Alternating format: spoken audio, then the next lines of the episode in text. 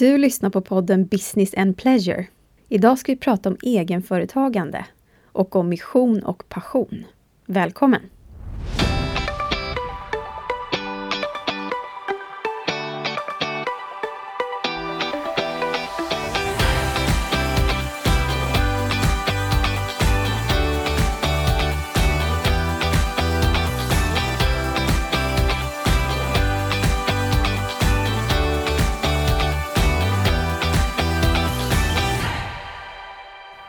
Hej och välkommen till podden och till denna torsdag.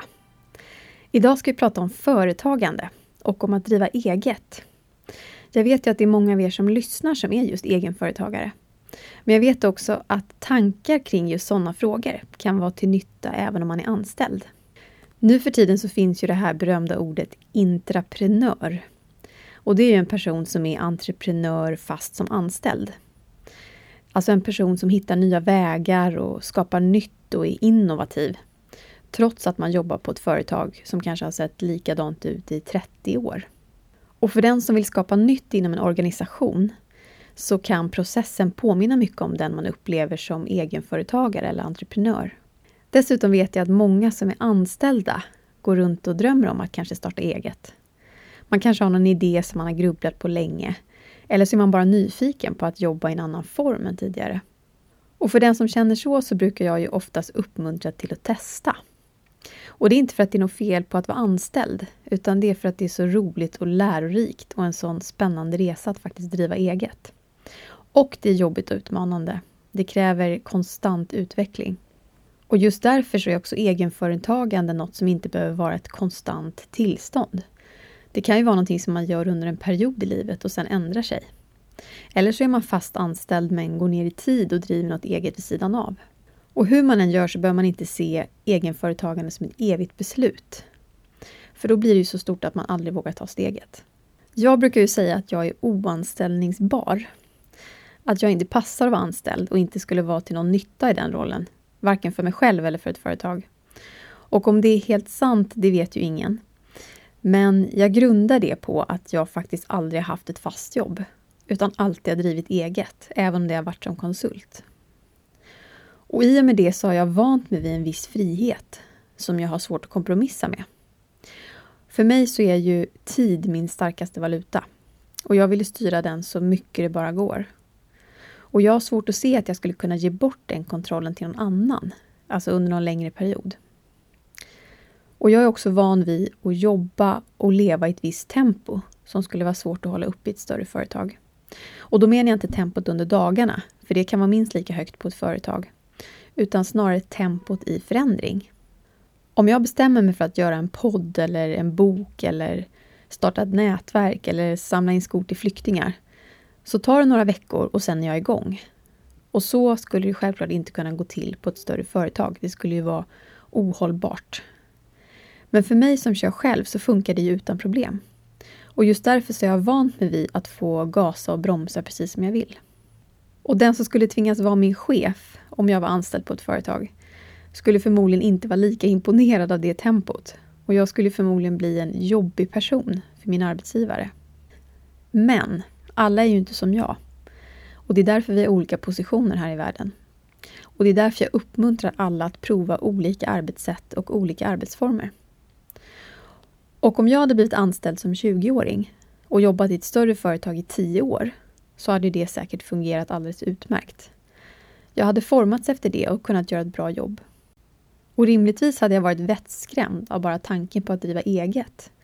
Utan att då veta att jag är en person som skulle älska att leva på det sättet. Så på samma sätt som jag har formats till ett liv av mycket frihet så hade jag kunnat formats till något helt annat. Det innebär också att om jag hade blivit tvungen att ta en anställning nu och hade den drivkraften, så hade jag fixat det. Jag hade helt enkelt gjort det som krävdes för att få det att fungera. Om jag visste att jag inte hade något annat alternativ. Och det är också en vetskap som stärker mig. Jag kallar mig för oanställningsbar och trivs som fisken i vatten med att vara egen. Men om det skulle krävas något annat av mig så skulle jag fixa det. Och på samma sätt tror jag att många trivs med tryggheten i att vara anställd och tänker att de inte är typen som driver eget. Men om de hade haft en tillräckligt stark drivkraft att sjösätta någon av sina drömmar så hade de fixat det. För det är sådana som vi är som människor. Vi fixar det, om vi bara vill. Och på det temat så fick jag ett mejl från en tjej som har ett fast jobb idag, men funderar på om hon kanske skulle vilja starta eget istället. Och då vill hon jobba med det hon gör idag, men som konsult på andra större företag. Och det är för att det skulle ge henne mer frihet, men också mindre trygghet. Och hon känner idag inte att den här arbetsplatsen som hon är på är helt rätt för henne. Och hon är också tveksam på om något annat företag i samma bransch skulle vara bättre. Så hon tänker att hon kanske behöver jobba i helt egen regi för att få det som hon vill. Så hennes fråga är hur man vet om ens jobb är tillräckligt givande.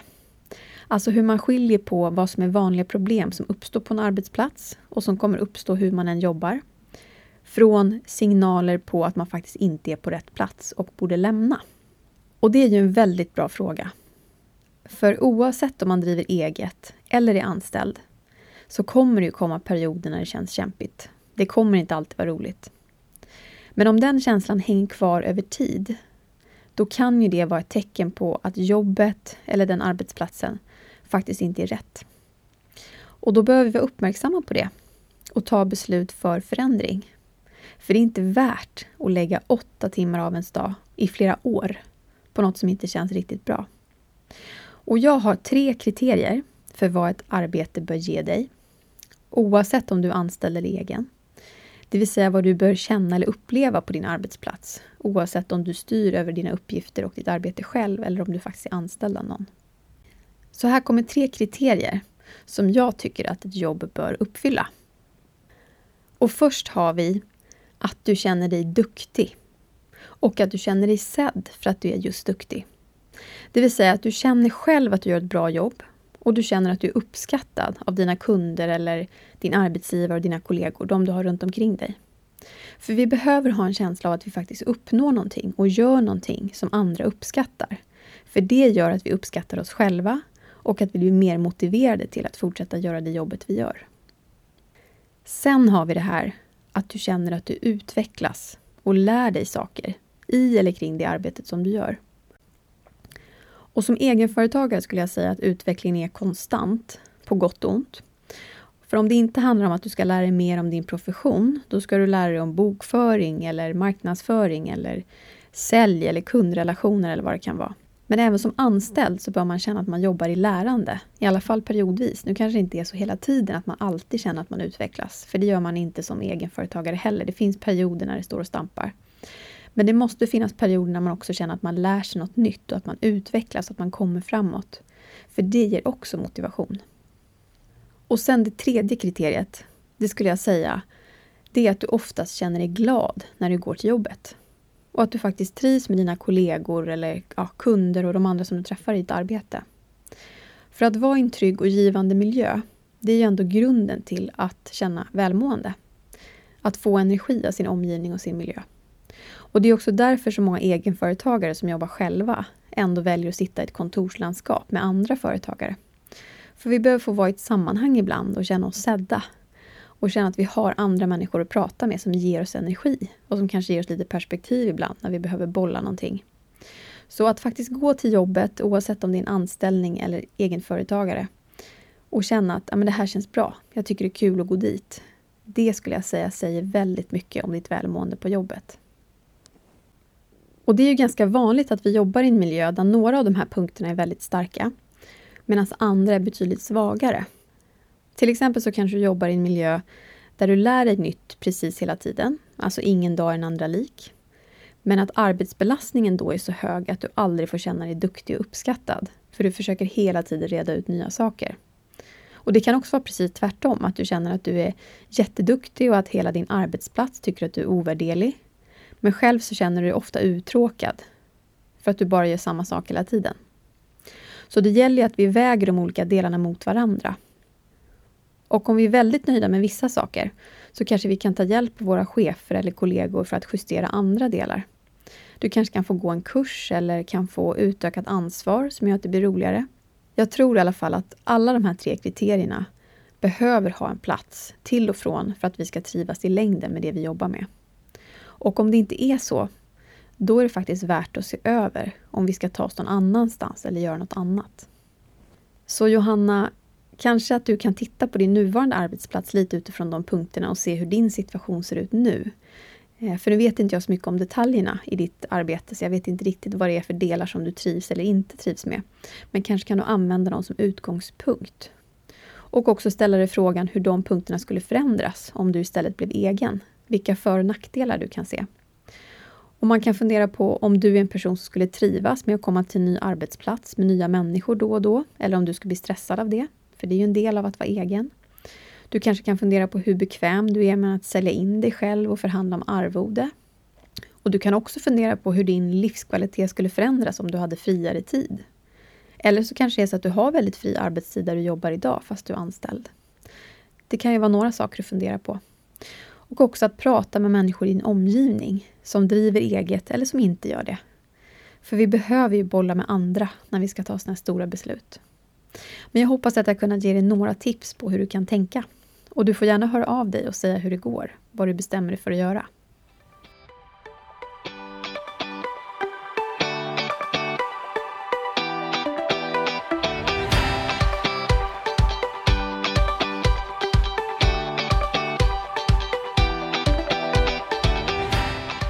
Så för dig som går runt och funderar över om du kanske ska starta eget, eller för dig som redan är i startgroparna, så tänkte jag att jag skulle komma med några tankar utifrån de misstag som jag själv har gjort under mina, ja, vad är det, tio år? Ja, herregud, tio år, ja, det är mer än tio år som företagare. Och då tänker jag framför allt på dig som vill skapa något eget, alltså du som har en egen idé eller en egen produkt. För det är oftast då som vi är mest sårbara, eftersom vi är rädda för att misslyckas eller känner oss osäkra på om någon i slutändan kommer vilja ha det här som vi säljer.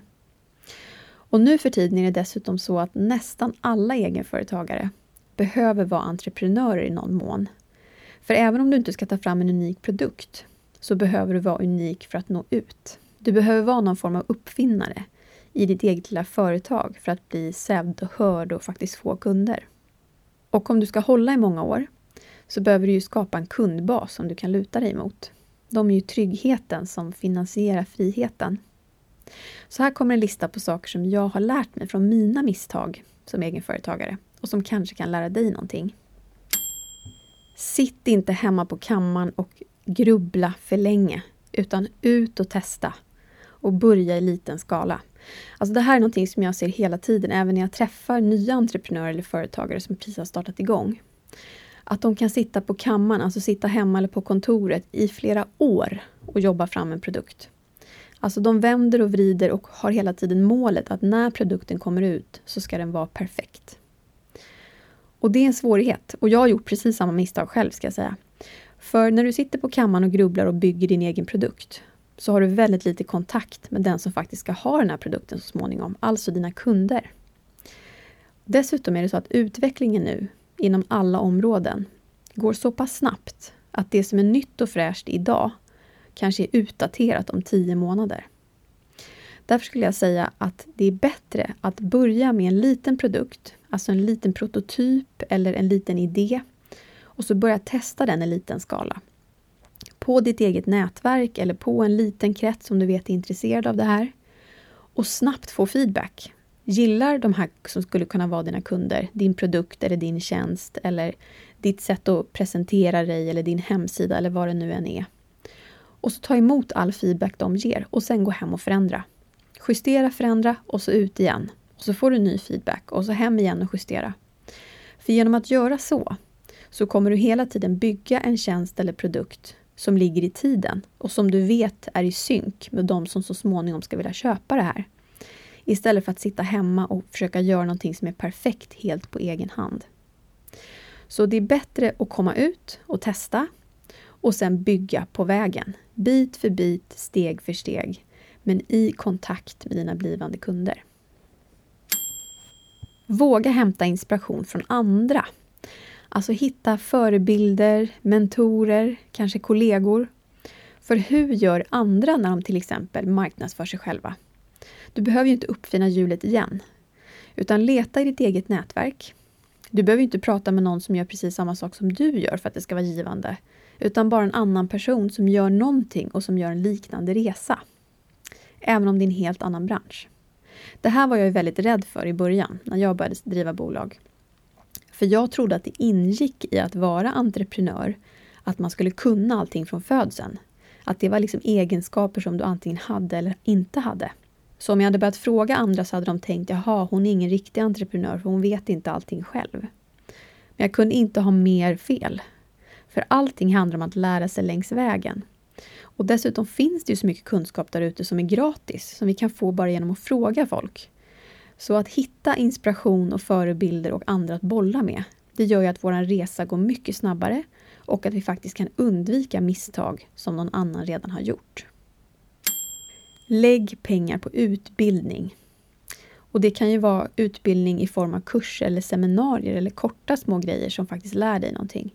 Det kan vara att du går en kurs i hur man bygger en hemsida eller hur du marknadsför ditt företag på Facebook. Eller hur du skapar relation till nya kunder eller vad det nu kan vara du behöver. I början kanske vi inte har pengar att ta in konsulter eller underleverantörer som hjälper oss med saker. Och det kanske vi inte heller behöver i början, när vi är precis vid uppstart. Utan i början kan vi lösa ganska mycket själva till en liten peng. Och om vi då får lite träning och lärande på vägen så blir det mycket, mycket lättare. Och du kan också byta tjänster med andra i början. Att du ger någon några timmar av den tjänsten som du erbjuder mot att någon ger dig några timmars träning i att ja, till exempel bygga en online-shop eller något. Men kom ihåg när det gäller det här med att byta tjänster och jag skulle säga att det gäller speciellt er tjejer. Att byta tjänster, det innebär att ni fakturerar varandra samma belopp. Det är inte att ni bara ger varandra tiden. För ni vill båda höja er omsättning i era bolag och få snurr. Så även om det inte blir någon vinst på det här, så ska pengarna gå via företaget. Annars är det ju en hobby som ni byter med varandra. Och det kan man också göra, men det är ju ett helt annat sammanhang. Prioritera var du lägger tid och pengar. Ställ dig frågan, ska jag lägga 50 000 kronor på en logga just nu? Eller är det bättre att lägga de pengarna på att ta in en säljare i två veckor? För ibland kan vi bli ganska hemmablinda och vi vill göra allting i vårt företag perfekt. Och när vi då inte har så mycket pengar i början så kan det göra att allting tar väldigt lång tid. För att vi kanske lägger pengar på saker som egentligen inte är det viktigaste. Och jag brukar göra en lista på de sakerna som jag behöver för att komma igång eller komma på plats med någonting för några månader framåt. Och sen brukar jag prioritera skoningslöst. För vid en första anblick så kan det vara så att allting känns lika viktigt. Men efter en stund, då brukar det utkristallisera sig hur den här prioriteringen egentligen ska se ut. Alltså var pengarna ska satsas eller inte satsas. Tänk på administrationen. Som ny företagare så är det ju lätt att drunkna i administration. Så det gäller ju att skapa system tidigt som gör att du faktiskt inte drunknar i administration som du senare inte kommer ur. Och det gäller också att ha en plan för hur du ska kunna outsourca saker med tiden så att du inte behöver göra allting själv. För lika smart som det är att faktiskt göra allting själv i början för att komma billigt undan, lika osmart är det att göra allting själv med tiden.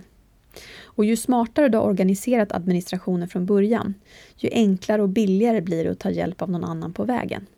Och vi håller på med just den resan nu i Wire. För vi har tills nu lagt väldigt mycket tid på administrationen kring våra investerare.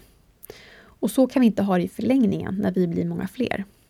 Så just nu så lägger vi en plan för hur vi ska kunna digitalisera olika saker och skapa system som gör det lättare för oss. För de här systemen ska ju vara på plats innan vi har skalat upp så mycket att vi kraschar av all administration. Så det gäller att tidigt försöka se, okej, okay, var är det jag fastnar? Var är det jag liksom plöjer ner timmar för att administrationen ska fungera? Då är det också precis på den delen som du ska börja fundera på hur du kan effektivisera. Jag skulle ju kunna fortsätta med en lista på hur många punkter till som helst på misstag som jag har gjort. Men det hinner vi inte med idag. Men om du är intresserad av egenföretagande, med allt vad det innebär, så hör gärna av dig och berätta vad du vill höra mer om. För jag har ju en ganska stor bank av erfarenheter på området. Men som alltid så vill jag ju först veta vad som gör nytta för dig innan jag dränker dig i driva eget materia. Men idag så tänkte jag fortsätta kötta tills du stänger av. Och avslutningsvis så vill jag prata lite grann om marknadsföring i egenskap av egenföretagare. För när vi är nya inom företagande så är ju marknadsföring oerhört viktigt för att vi ska få tillräckligt med kunder för att faktiskt kunna köra vidare. Och många tror att vi behöver lägga jättemycket pengar på marknadsföring för att ha en chans. Och så är det inte riktigt. Det är givetvis ännu bättre om du kan ta in proffs. Men till en början så är det fel ställe att lägga pengar på. Det handlar snarare om att gräva där du står. Så låt mig bjuda på några sista tips på vad du kan göra för att nå ut i bruset med ditt nya företag. Bygg en mejllista med personer eller företag som du kan och vill kommunicera med. Och på den här mejllistan så tänker jag att det ingår kunder och partners och andra i ditt nätverk som kan ha intresse för det som du jobbar med. Men var noga med att inte slänga in vem som helst på den här listan utan att fråga. För du vill inte pracka på din granne all information om ditt företag om det inte finns en rimlig förklaring till varför hen skulle vara intresserad av det. Och den här listan som du sätter ihop och långsamt bygger, den använder du för att skicka ut information då och då. Och verkligen inte för ofta, för du vill inte vara spam, utan du vill vara relevant. Och de här mejlen som du skickar, de behöver inte vara långa, eller de ska inte vara långa. Det räcker med några kärnfulla texter och några snygga bilder. Och poängen med det här, det är att du ska ge de som läser det här mejlet någonting som de kan ha nytta av. Som samtidigt berättar vad du gör och vad du är sjukt bra på att göra. Till exempel, om du är frisör, då kan du sätta ihop ett mejl med fyra trendfrisyrer för hösten med snygga bilder på hur de kan se ut. Eller om du är revisor så kan du sätta ihop ett mejl med eh, så här påverkas ditt företag om vi byter regering. Eller om du är coach så kanske du skickar ut ett mejl om så här uppnår du dina mål i höst. Ja, du fattar. För du sitter ju på ovärderlig kunskap på ditt område som du kan dela med dig av till andra. Och genom att vara kortfattad med information och tydlig och använda bilder så får du visa din kompetens utan att du behöver ta en kaffe med var och en. Och poängen här det är alltså att du ger bort någonting som mottagaren vill ha. Inte att du berättar det du vill berätta. Att sammanfatta alla sina nya produkter och berätta vad man har gjort i sommar. Det kommer inte vara lika intressant för mottagaren som om du berättar någonting som hjälper hen här och nu. Och om du gör det här bra, då kommer det dessutom betyda att mottagaren kommer öppna ditt mejl även nästa gång. Och långsamt, långsamt så bygger du nya relationer som kan bli nya kunder. Använd media i den utsträckning det går. För herregud vad många journalister det finns överallt som letar efter material till sina texter. Både i papperstidningar och i digitala tidningar. Och det finns en tjänst som heter Hjälp en journalist där man matchar journalister med lämpliga personer eller företag att skriva om. Och om du till exempel jobbar med hälsa och har tagit fram 10 recept på höstsmoothies så ska de givetvis skriva om dem i tidningen. Och här kan du själv också ligga steget före med journalister som inte går via till exempel Hjälp en journalist. Utan du kan kolla upp vad det finns för radioprogram om hälsa till exempel. Och så mejla in och erbjud dig att komma och prata. Sätt ihop några ämnen som du vet är intressanta och så pitcha dem direkt i mejlet. Du kan kolla upp lokaltidningar i ditt område och kolla om det finns någon journalist som skriver om saker som ligger nära det du gör och sen tar du kontakt. Och du kan googla loss på sajter och digitala tidningar som finns. Hitta de som ligger nära din nisch och ta kontakt. För förutom att du får marknadsföring i tidningen så kan du också visa upp de här artiklarna i dina sociala kanaler. Vilket också ger dig mer trovärdighet hos potentiella kunder. Du kan också länka till artikeln i ditt superpopulära mejlutskick som du skickar till din mejllista. Till exempel kan du skriva Här hittar du fem fantastiska recept på smoothies för hösten. Och så länkar du till den här tuffa tidningen som du har varit med i. Ja, du fattar. Använd sociala medier så mycket det går. För få kanaler är billigare och mer effektiva än det. Och det gäller också att välja de kanaler som passar dig beroende på om du gillar bild eller text. Och Det här betyder inte att du behöver lägga ut saker fyra gånger om dagen om du inte orkar det. Men ta de tillfällen som bjuds. Och om du känner dig osäker på sociala medier, så ta en kurs. Det är väl investerad tid. Och med lite guidning så kan det gå från att vara svårt och knöligt till att bli kul. Numera så finns det också många sätt att komma åt ganska basic kunskap på hur man gör på nolltid genom att googla på artiklar eller kolla på Youtube. Eller så kanske du har någon i din närhet som gillar sociala medier som du kan be om hjälp. Då kan du be den här personen skriva ner 10 tips på vad du ska tänka på. Och tro mig, den personen kommer känna sig hedrad av det här uppdraget. Så ta den chansen. Och sen har vi en sista punkt. Leta efter partnerskap som ger win-win till era affärer. Fundera på vilka det finns i din omgivning som kanske har samma målgrupp som du. Och så fundera på om ni kan göra ett event ihop eller erbjuda paketlösningar när ni båda får sälja era tjänster eller produkter. Eller kan du kontakta ett större företag som har liknande målgrupp och erbjuda deras kunder dina tjänster med en rabatt till exempel. Du kanske har en butik eller ett café i närheten där du bor där du kan visa upp dina produkter om du har sådana. Mot att du får kanske erbjuda kunderna där en rabatt eller att det här stället får några produkter gratis. För alla företag vill ha nya kunder och alla vill kunna ge sina befintliga kunder mervärde. Så om du kan presentera en idé som gynnar dig och som gynnar dem, då har du goda chanser att få ett ja. Dessutom är det roligt med samarbeten. Och om det fungerar bra en första gång så kanske det här samarbetet kan utvecklas. För ensam är inte stark, utan tillsammans kommer vi längre. Det var några tips som jag hade, som jag hoppas kan hjälpa till om du vill nå ut. Och där slänger jag med också att det är värt att ta fram lite bra bilder på dig och dina produkter, eller beroende på vad det är du säljer. För om du till exempel ska kontakta en journalist så gör du ju halva deras jobb om du har färdiga, bra, högupplösta bilder som du kan skicka över. Det älskar journalister. Och de bilderna kommer du dessutom kunna använda i massa andra sammanhang. Så har du en kompis som har en bra kamera, prata med den personen. Annars kan det vara värt att lägga en liten slant på att få lite bra bilder. Och det var det som jag hade att bjuda på idag. Jag hoppas att du som går i tankar om att starta eget eller precis har kommit igång har fått lite pepp. Och om det inte framgår så älskar jag när människor tar klivet och följer sin dröm. Så om det är det du gör så har du ett fan i mig. Och om du bara sätter en fot framför den andra hela tiden så kommer du ta dig framåt. Och om du vill ha fler tips kring eget företagande eller har några frågor så hör av dig. På Instagram eller i Facebookgruppen Business and Pleasure by Ellie. Nästa vecka ska vi prata om barn och pengar. Och det är ju intressant eftersom jag inte har några egna barn. Men jag tycker ändå att det är så intressant. För med nästa generation så kan vi göra saker annorlunda och ännu bättre. Därför taggar jag igång för att om jag skulle få några egna barn i framtiden så vill jag veta hur jag ska göra. Och när vi tänker på vad vi vill lära barn så lär vi också oss själva. Så jag hoppas att du är med mig nästa vecka. Tills dess, ta hand om dig och ha en härlig torsdag.